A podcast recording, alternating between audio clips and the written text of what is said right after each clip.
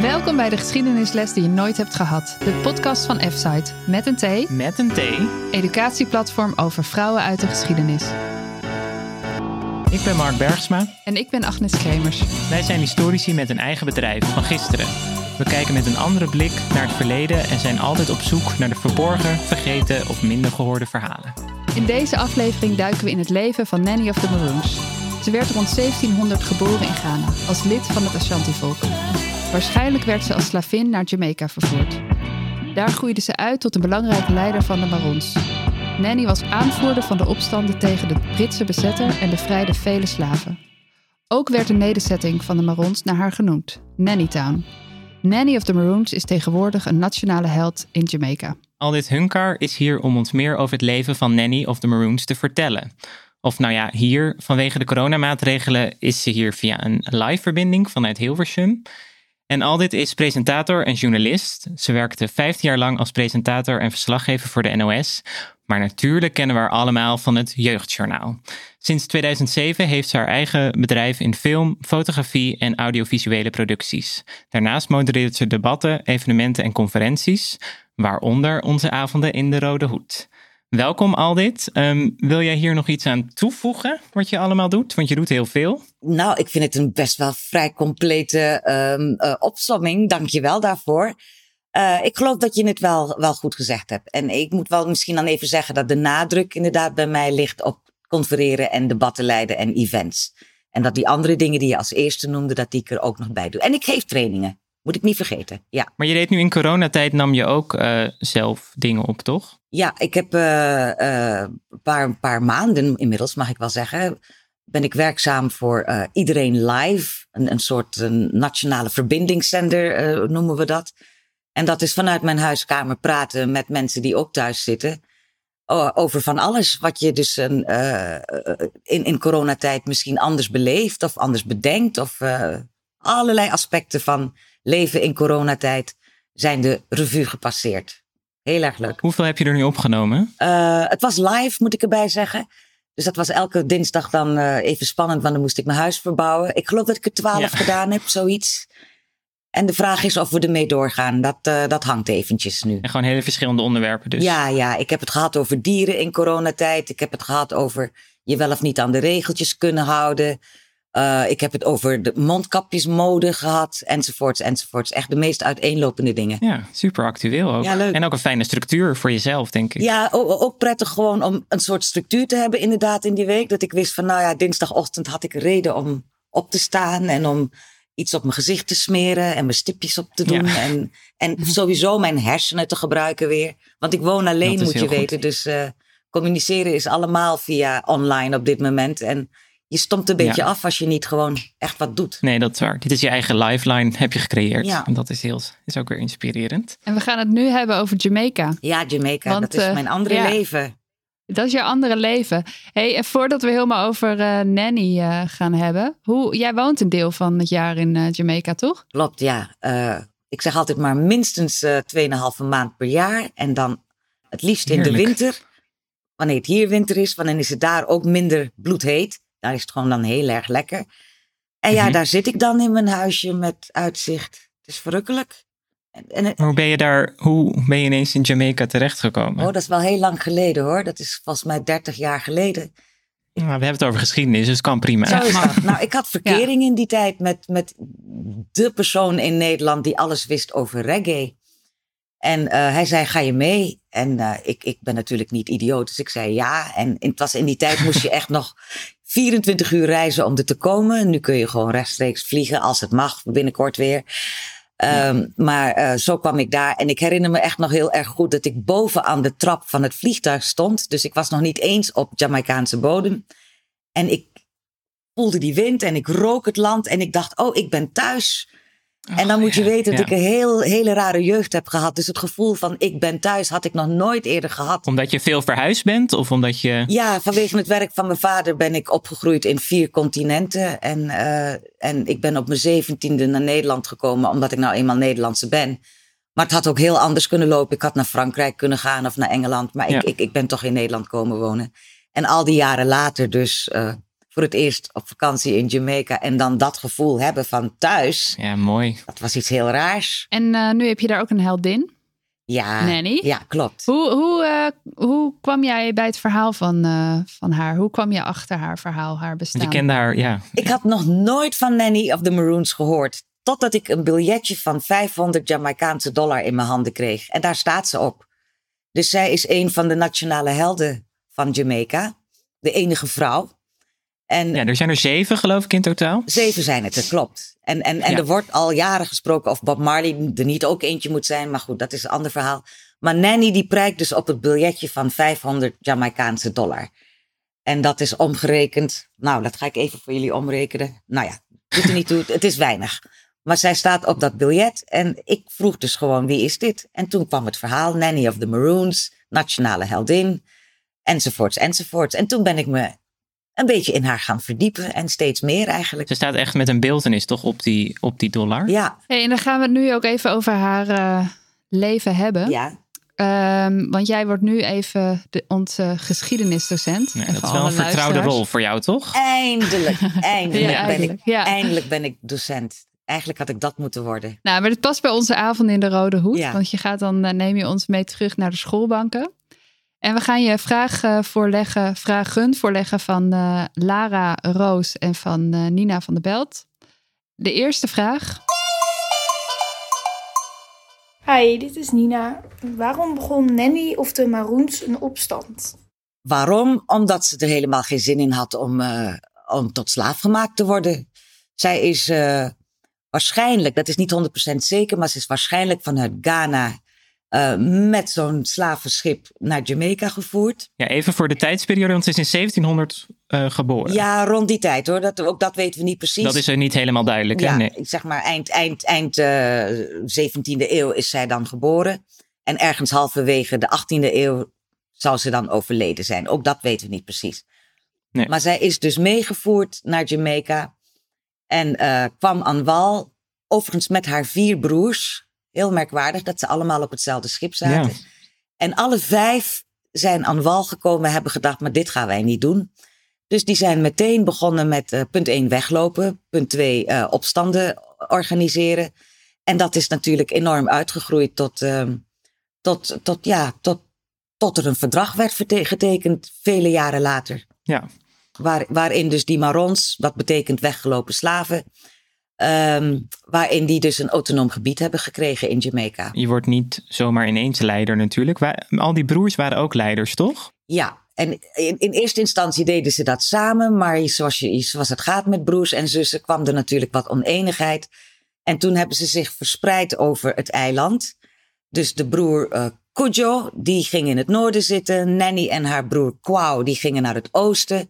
En dan was er nog die andere 2 broers. En die zaten zo'n beetje middenwesten van het eiland. Ze waren eigenlijk een soort clan bijna ook.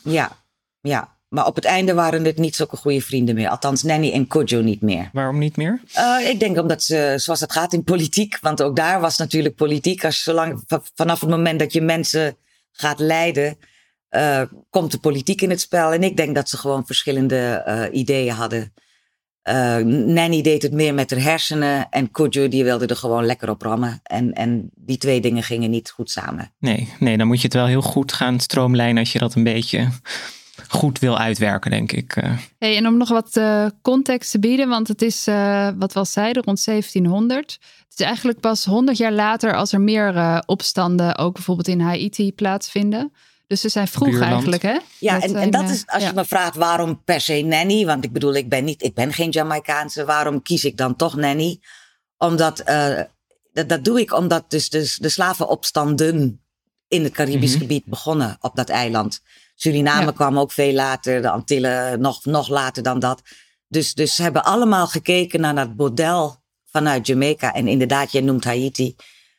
Jamaica en Haiti zijn altijd best wel close geweest met elkaar... En de een heeft elkaar altijd aangestoken om wat te doen. En de ander dan ook weer. En zo ging dat dan op en neer. Ja. Maar op Jamaica begon het. Ja, precies. Want kun je ook iets meer vertellen over wie waren op dat moment de machthebbers En gewoon de situatie op Jamaica op dat moment. Dat zij daar komt. Ja, in de tijd van Nanny waren dat de Britten. Het eiland Jamaica is heel veel keren over en weer gegaan. Tussen Spanje en Engeland. Dat kun je ook zien in die films Pirates of the Caribbean. Daar komt dat volgens mij ook in voor. Even een filmtip tussendoor, dat is nooit weg. Nou, ik heb ze nooit gezien hoor. Maar ik heb dat gelezen. Dat daar in ieder geval wel ter sprake komt. Maar Jamaica is de langste tijd bezit geweest van Engeland. En zeker in de tijd waar we het nu over hebben, was Engeland aan de macht. Ja. De redcoats heten ze, de roodjassen. Dat waren dan die stoere mannen vanuit Engeland die de boel kort en klein kwamen slaan. En die dus ook heel veel last hebben gehad van Nanny. En dan nog even de Maroons, die zei het net al. Dat waren de gevluchte slaven eigenlijk. Ja, weggelopen slaven die zichzelf ook nooit slaaf hebben genoemd. Dus dat mag je ook echt niet zeggen. Maroons zijn vrijgebleven Afrikanen die toevallig dan daar in de West terecht waren gekomen. Precies. Je ziet ze ook in Suriname. Daar wonen ze ook in de oerwouden. Ja. Je hebt eigenlijk in al die ex-koloniën heb je Maroon tribes. Help me even. Stammen. Stammen, precies. Oké, volgens mij kunnen we door naar de volgende vraag. Hi, dit is Lara. Wat voor een leider was Nanny of the Maroons eigenlijk? Nanny was dus een vrijgevochten vrouw. Ze kwam uit Ghana waar ze al een leidersrol had. Haar echte naam weten we niet, maar ze heet Nanny omdat ze altijd bezig was met het zorgen voor de zwakkeren, voor de kinderen, voor de oma's en de opa's. En dat deed ze ook op het schip en dat deed ze ook toen ze aankwam in Jamaica. Het was een klein tenger vrouwtje, denken we, maar wel met enorme stel hersenen. En wat zij deed, haar vorm van opstand was ook altijd met de hersenen. Zij maakte gebruik van de omgeving waarin ze zat. In het oerwoud, in de bergen daar aan de oostkant van Jamaica. Ondoordringbaar gebied. En zeker voor die roodjassen uit Engeland die op hun paarden kwamen met hun musketten en hun 16 lage kleren aan. En wat deed Nanny en wat leerden ze de mensen? Ga je inpakken met takken en met bladeren en verstop je gewoon out in the open. Ga daar gewoon staan, want ze konden natuurlijk die mensen al lang aanzien komen met hun paarden. En dan gingen ze gewoon staan daar op het pad als bomen. En op het uur, bam, dan hakten ze erin. En dan zo hebben ze echt de een na de andere groep roodjassen verdreven. Er zijn verhalen over Britten die terugkwamen in Engeland die totaal kierenwiet waren geworden vanwege zo'n ervaring. En die dan vertelden thuis, het is een spookeiland, want de bomen vallen je daar aan. Dat soort verhalen leven er. Het totale verrassingsaanval natuurlijk. Ja, guerrilla warfare gewoon. Ja, het is echt guerrilla. Ja, ik had nog een vraag, want weet jij ook of zijn er bronnen of iets over haar waarin je dit kan lezen? Of dat er over is geschreven? Of is het allemaal via overlevering? Zijn deze verhalen doorgegeven? Ja, er is wel heel veel overlevering. En daar zijn dan weer ook best wel goede stukken over geschreven. Je kunt online echt wel heel wat lezen als je haar googelt. Mm-hmm. Maar overlevering is natuurlijk een heel essentieel onderdeel van Afrikanen. Die deden niet pen en papier wat Europeanen deden. Alle historie in Afrika is mondeling. Dus je mag er wel van uitgaan dat er heel veel klopt. Natuurlijk zijn er ook legendes over Nanny waarvan je kunt afvragen of dat nou allemaal echt waar is. Maar, maar dat gebeurt met heel veel historische figuren natuurlijk. Ook in je geschiedenisboek staan dingen ook niet altijd zoals ze echt gebeurd zijn. Dus ik neem aan dat het wel klopt wat we over haar weten. Ja. Maar bijvoorbeeld Britten die, wat jij zegt, die verhalen als zij terugkwamen of zo, zijn daar. Ik ben daar gewoon heel benieuwd naar hoor. Of daar of dat in dagboeken of in kranten of. Ja, dus er schijnen 4 meldingen in Engeland te zijn gemaakt van het bestaan van Nanny. Oh ja. En dat is inderdaad van die mensen, van die militairen die dan een dagboekje bijhielden of die thuis kwamen rapporteren bij de koning, koningin. Ik weet niet eens meer wie er toen zat of man of vrouw was. Dat mogen jullie uitzoeken. Ja, nou, het waren in ieder geval allemaal Georges en allemaal. Dus het was waarschijnlijk een man. Ja. En ze is ook meer, volgens mij stond ze ook meer bekend als spiritueel leider, toch? Het was niet alleen die opstanden, toch ook meer spiritueel. En dat las ik in ieder geval. Dat klopt. Ze was een genezeres. Een Obia-priesteres heet dat dan, vanuit Afrika gezien. Mm-hmm. Dus zij kon helen met kruiden. Die ze, plantjes die zij plukte, kon ze wonden genezen en dat soort dingen. Maar meer dan dat deed ze inderdaad ook wat jij zegt.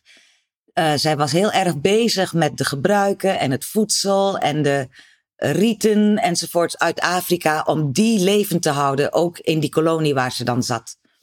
Dus zij is een belangrijke schakel geweest in die verbinding tussen Jamaicanen nu en de Afrikanen van toen die daar naartoe gebracht zijn. Ja. Is dat ook een van de redenen waarom zij zo die succesvolle nederzetting had? Omdat zij niet alleen op militair gebied, maar ook op dat andere vlak heel erg zorgde voor haar volk eigenlijk? Ja, ik denk het wel. Ik denk dat dat ook geldt voor andere vrouwelijke helden, waar we het ook veel te weinig over hebben. Maar ik denk dat dat een bindende factor is tussen vrouwen die in opstand komen. Mm-hmm. Dat het niet gaat om wat goed is voor hunzelf, maar dat het altijd gaat om de gemeenschap die ze vertegenwoordigen. En dat heeft zij heel goed gedaan. Ja, want eigenlijk is het ook wel bijzonder, hè? Want als je kijkt naar... wij zijn nu bezig voor een artikel met meer gewoon de opstanden daar in dat gebied. De slavenopstanden, ja. En het zijn allemaal mannen die, zeg maar, ook de mannen, die staan hier ook niet in de geschiedenisboeken. Die krijg je ook niet in het geschiedenisonderwijs te horen. Maar toch, als wij er een onderzoek naar doen, dan kom je alle mannen tegen. Dus dat maakt haar verhaal ook wel extra bijzonder, dat we dit nu weten van haar, toch? Het is toch echt even anders. Wie me ook vraagt, wie moet de centrale rol in de geschiedenisboeken, zal ik altijd haar noemen, want ze is een vrouw. En ze is een zwarte vrouw. Nou, die kom je al helemaal niet tegen in boeken. Nee, precies. Dus geef haar maar een plekje, vind ik. Hey, en Nanny Town, wat is dat nu kun je in Jamaica? Ik vertelde al eerder dat Nanny en haar broer Quao naar het oosten van het eiland trokken. Daar waar de bergen zijn, de John Crow Mountains en de Blue Mountains. Blue Mountains, heel bekend van die hele lekkere koffie. Daar zaten ze dus in een nederzetting en die werd dus Nanny Town genoemd. Maar die is door de Britten vernield. In het jaar 1734 is Nanny Town vernietigd. Maar in de tussentijd waren de inwoners van Nanny Town al bezig, van die Rokelont. Dus die waren al bezig om vlak in de buurt een ander dorp op te richten. En dat dorp bestaat nog. Dat heet Moore Town. Sinds die tijd heet het Moore Town, M-O-O-R-E. En daar ben ik ook geweest. En daar, het is net alsof je in Ghana rondloopt. Het is ongelooflijk. Het is echt alsof je in Ghana rondloopt. Het is gewoon toevallig in Jamaica. Er is nog wel iets over van Nanny Town, toch? Er is toch nog wel een soort heilige plek? Ja, er is, je ziet geen hutjes of zo meer. Of nee, wat dan ook. Nee. Maar er is een waanzinnig mooie waterval daar. Daar ben ik ook geweest. Enorme klim om er te komen. En dat is dan vlak naast waar dat dorp ooit was. Dat oorspronkelijke Nanny Town. Want ik geloof wel dat het dorp... Het heeft het wel heel lang volgehouden in die oorlogen. Ja. Want dat is terugkomen dus op haar guerrilla warfare. Want zij stonden dus boven aan die berg. Konden zien wat er aankwam. En ze hadden dan hun abeng. Zo'n fluitding uit Afrika. Die maakten ze dan zelf. Mm-hmm. Uit het bot, geloof ik. Of uit een stuk hout. En dan ging dat... gingen ze dat fluiten. En dat gaat natuurlijk in die valleien en die bergen. Dat reikt enorm ver. En die blazen ze nog steeds. Als je als gast aankomt in wat dan nu Moore Town heet... Mm-hmm. Dan zal er ook iemand op die abeng fluiten... om de dorpelingen te laten weten... er komt iemand van buiten. She's okay, laat er maar komen. En zo word je dan ook welkom geheten. Dus echt kippenvel als ik erover praat. Ja, wat mooi. Dat is echt overlevering inderdaad. Ja. Van traditie. En je zei het al wat eerder, dat eigenlijk er is niet zoveel bekend over wanneer ze precies geboren is. Maar ook over haar einde is niet heel duidelijk hoe dat precies gegaan is. Ze denken dat het ergens in 1730, dat ze dan uiteindelijk een kopje kleiner gemaakt is door de Britten. Die hebben haar toch uiteindelijk in de pan gehakt. Maar we weten geen datum precies. Maar ze is dus niet oud geworden. Dat kunnen we wel stellen. Want het staat rond tussen volgens mij datum 1733. 1700, 1733. Dus ja, dus is laten we zeggen 40, nog geen 50 geworden in ieder geval. Precies. Maar wel dubbel hard geleefd. Ja. Nou, zeker. Nou, dat is inderdaad een goed statement. Ja. Hoi, hier is Nina weer. Waarom moeten wij hier in Nederland geschiedenisles over Nanny krijgen? Ik vind het van belang, punt 1, dat we meer vrouwen meer over vrouwen leren in de geschiedenis. En ik vind het al helemaal belangrijk dat we het over zwarte vrouwen hebben. Want als je heel goed zoekt, kom je ze wel tegen. Maar dan moet je echt wel echt je best voor doen.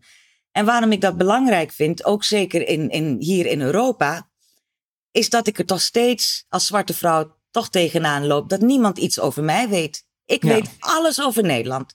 Ik heb op school geleerd dat de Rijn, ik zat toen in Suriname, moet je weten, de Rijn ons land binnenkomt. Zo heb ik dat geleerd. Voor mij is dat gewoon mijn geschiedenis. Ja. Maar dat deel van mijn kant van de wereld is ook Nederlandse geschiedenis. Zeker. En zolang we daar niet open over zijn en daar niks mee doen, blijven we in deze rare toestanden waar we het nu steeds maar over hebben. En dat ik keer op keer moet uitleggen waarom ik ergens een mening over mag hebben, waarom ik mee mag praten, waarom, et cetera, et cetera.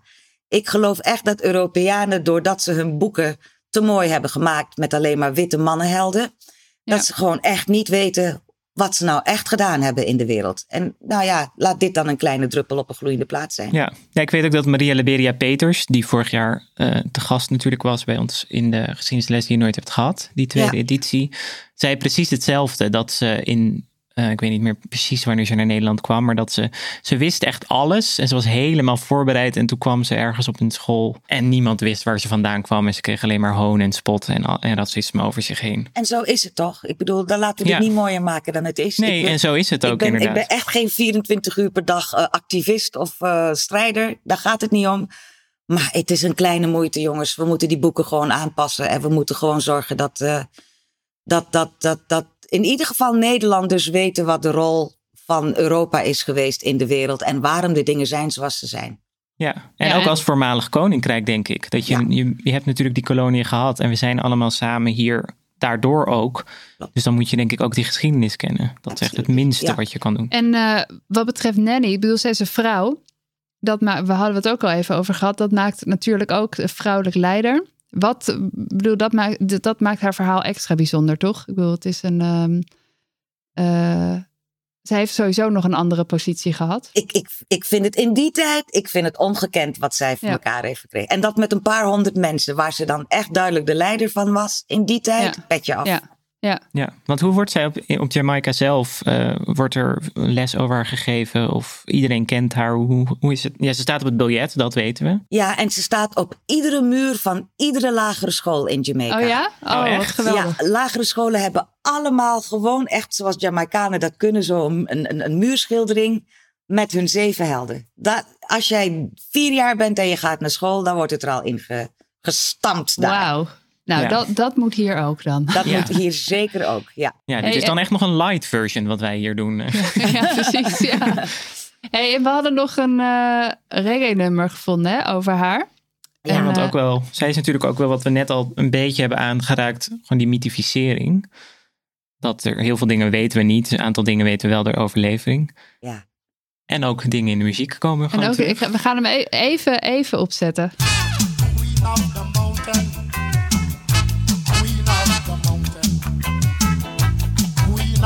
Mountain, we love the mountain. Some call our Nanny.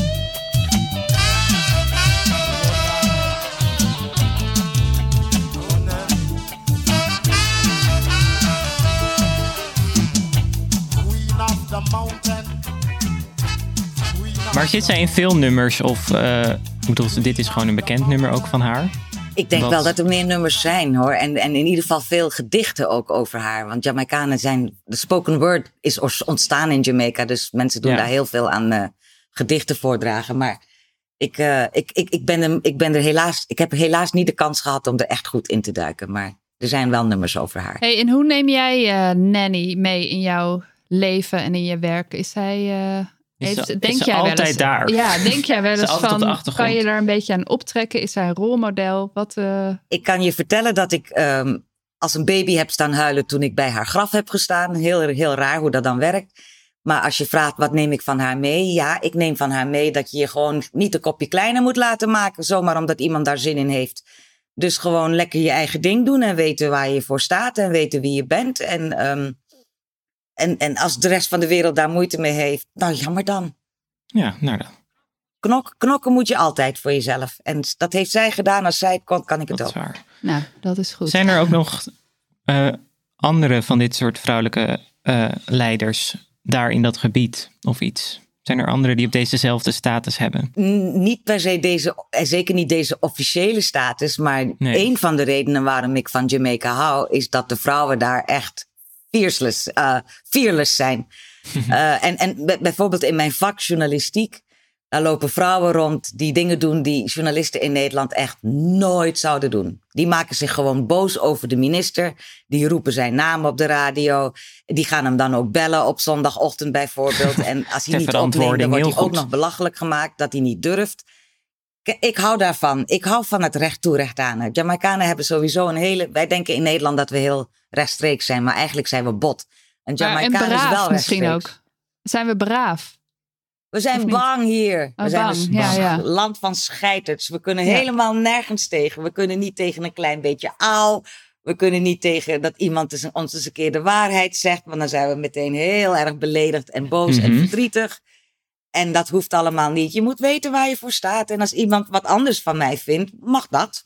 Ik zal zeggen wat ik ervan vind. Maar ik ga niet in een hoekje zitten huilen omdat iemand mij niet aardig vindt. Die neiging hebben we wel een beetje erg, vind ik, in Nederland. Meteen maar te gaan huilen.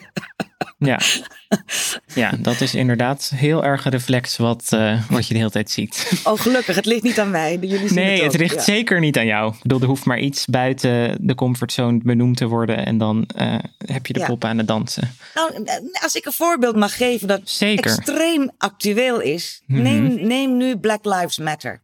Yes. De spasmen waarin veel mensen schieten wanneer je dat woord zegt. Van all lives matter, dat is er al één. Dan heb je dat andere spasme van maar wat jij nu zegt. Zo bedoel je het niet, lieve schat, ik ken jou goed. Maar je zegt iets racistisch. Maar dit en dit. Nee, ik leg je het uit. Zodat je het niet nog een keertje doet. Ik ben niet aan het zeggen dat jij een racist bent. Ik ben niet aan het zeggen dat jij slecht bent. Maar door dingen die jij niet weet en niet bewust in je hoofd hebt, zeg jij nu iets wat niet door de beugel kan. Daar moet ik je op kunnen wijzen. Ja, waar komt dat vandaan, denk je? Oh, ik heb een theorie hoor, ik weet niet of die klopt. Maar Nederland is natuurlijk wel ontzettend een land van schuld en boete. Ja. En ik geloof dat we het in Nederland heel moeilijk vinden om te zeggen, oeps, I'm sorry, ik doe iets wat niet klopt. Daar kunnen wij heel slecht in Nederland. Dus we gaan allemaal redenen bedenken waarom het toch klopt dat we dat gezegd hebben. En er is altijd wel iemand anders ergens de schuld van. Terwijl het in heel veel gevallen niet gaat over schuld. Het gaat over erkennen. Als er dingen gebeuren die niet door de beugel kunnen, dan hoeft er voor mij niet iemand af te treden. Maar hij moet wel zeggen, damn, ik heb een grote fout gemaakt. En ik zal er alles aan doen dat het niet weer gebeurt. Dat is wat ik vraag. Ik vraag niet dat je zegt dat je slecht bent. Ik vraag niet dat je slecht... Weet je, daar gaat het om. Maar die schuld en boete die er in de Nederlandse cultuur in zit, zit ons volgens mij in de weg. Want er is anders geen enkele reden waarom bijvoorbeeld de Nederlandse regering nog nooit fatsoenlijk sorry heeft gezegd. Voor al die, hoeveel 100 jaar slavernij en uitbuiting. En dat zo dingen. Langzaam gaat. Ja. Dat elke keer wordt uitgesteld. Maar denk je dat daarom ook die emotie eigenlijk in de weg zit, dat we nooit tot zo'n oplossing komen? Daar ben ik wel bang voor, ja. Ja, dat is eigenlijk al die emotie, omdat eigenlijk luisteren Nederlanders gewoon niet goed genoeg. Nee, vind ik inderdaad heel vaak niet. Het is altijd ja maar. En soms zijn de dingen niet ja maar. Soms zijn de dingen, oeps, je hebt gelijk. En dat moet je ook kunnen zeggen. Ik persoonlijk heb helemaal geen moeite met zeggen, je hebt gelijk. Ik weet wel dat wanneer ik het doe, dat de ander altijd heel raar naar me kijkt. Maar voor mij is het heel gewoon om te zeggen, hé, wat jij nu zegt, zo had ik het niet bekeken. Je hebt gelijk, ik zal het niet meer doen. Vind ik echt, dat doet niks af aan wie ik ben. Of aan mijn eigen waarde of al die dingen. Helemaal integendeel, ik vind het best wel cool als je gewoon kunt zeggen dat iets niet klopt wat je doet. Ja. En je mag je vergissen. Dat tuurlijk, is, iedereen maakt het precies. Ja. Maar dit is dan gewoon een te moeilijk onderwerp waar iedereen totaal van in de stress schiet. Terwijl eigenlijk, als je gewoon met elkaar daarover zou praten, dan zou je gewoon veel verder komen. Want dan kun je namelijk die mechanismes gaan benoemen waar we met z'n allen last van hebben. En dan kun je er wat aan doen. Want denk je dat we daar nu een beetje naartoe gaan? Ik hoop het heel erg, maar hoe zie jij dat? Ik hoop het heel erg ook met je. En ik denk ook wel dat we op een weg zijn waar geen terugroute is. Dat we dus echt alleen maar vooruit kunnen. Maar ik weet niet of ik het nog meemaak dat dit echt opgelost is. En dat de premier van Nederland zegt... oh, wat wij daar gedaan hebben in het Caribisch gebied en in Indonesië... Ja. Indonesië hebben we sorry gezegd, hè? Indonesië is... Nou ja, het is wel het jaar van de excuses in de zin inderdaad okay. Indonesië en... Ja, maar het ging wel over een paar 100 jaar in Suriname en de Antillen. Zeker. En het ging over... Ja. Oké. Zeker. Dus die moet, daar wachten we nog op. Ja. En zie jij onderwijs dan ook als iets wat het zou kunnen versnellen? Omdat wij, ik bedoel, deze podcast draait ook heel erg om onderwijs... Wij zitten daar met die avonden die wij ook met jou organiseren daar heel erg mee. Absoluut. Ik geloof dat dat de enige juiste weg is. Daarom ben ik ook zo enthousiast altijd om met jullie mee te werken aan die geschiedenislessen. Ik denk dat... En de geschiedenis kan ook leuk zijn. Dat merken we toch iedere keer op zo'n avond in de Rode Hoed. Ik denk dat onderwijs, dat we daar moeten beginnen. Want te veel mensen weten gewoon helemaal niks. En roepen de domste dingen die daardoor heel kwaadaardig worden. En je mag best tegen mij schelden... maar je mag niet dom tegen me schelden... want dan word ik echt pissig. Ja. Je moet wel je research doen... en dan mag je het helemaal oneens zijn. Veel komt voort uit die onwetendheid eigenlijk. Ja. Geschiedenislessen over Nanny of the Maroons. Dat kan een begin zijn. Ja. En veel anderen ook. Ja, en de hele context eromheen ook. Ja. En vrouwen in alle kleuren alsjeblieft. Zeker. Ja. Nou, dat lijkt me echt een heel mooi einde. Ja. Dan zijn we ook op het einde gekomen. Dit was de geschiedenisles die je nooit hebt gehad. Deze keer over een van de nationale helden van Jamaica, Nanny of the Maroons. Ja, Aldith, bedankt voor het delen van al je kennis. Wil jij nog even... En activisme ook. Ja. Wil jij nog een laatste shout-out? Ik doe een shout-out naar iedereen in Nederland die hiernaar luistert. Want dat je hiernaar luistert, betekent dat je al op de goede weg bent. En als je dit interessant vond, laat het ook je vader en je moeder en je neef en je nicht horen. En zo verspreiden we de liefde en de kennis. Gewoon 1 persoon per keer. En that's the way to go. Yes. Nou, geweldig. Dat is heel mooi. En we willen ook samen nog iets kwijt. Want op 27 oktober is ons event in de Rode Hoed. De 3e geschiedenisles die je nooit hebt gehad.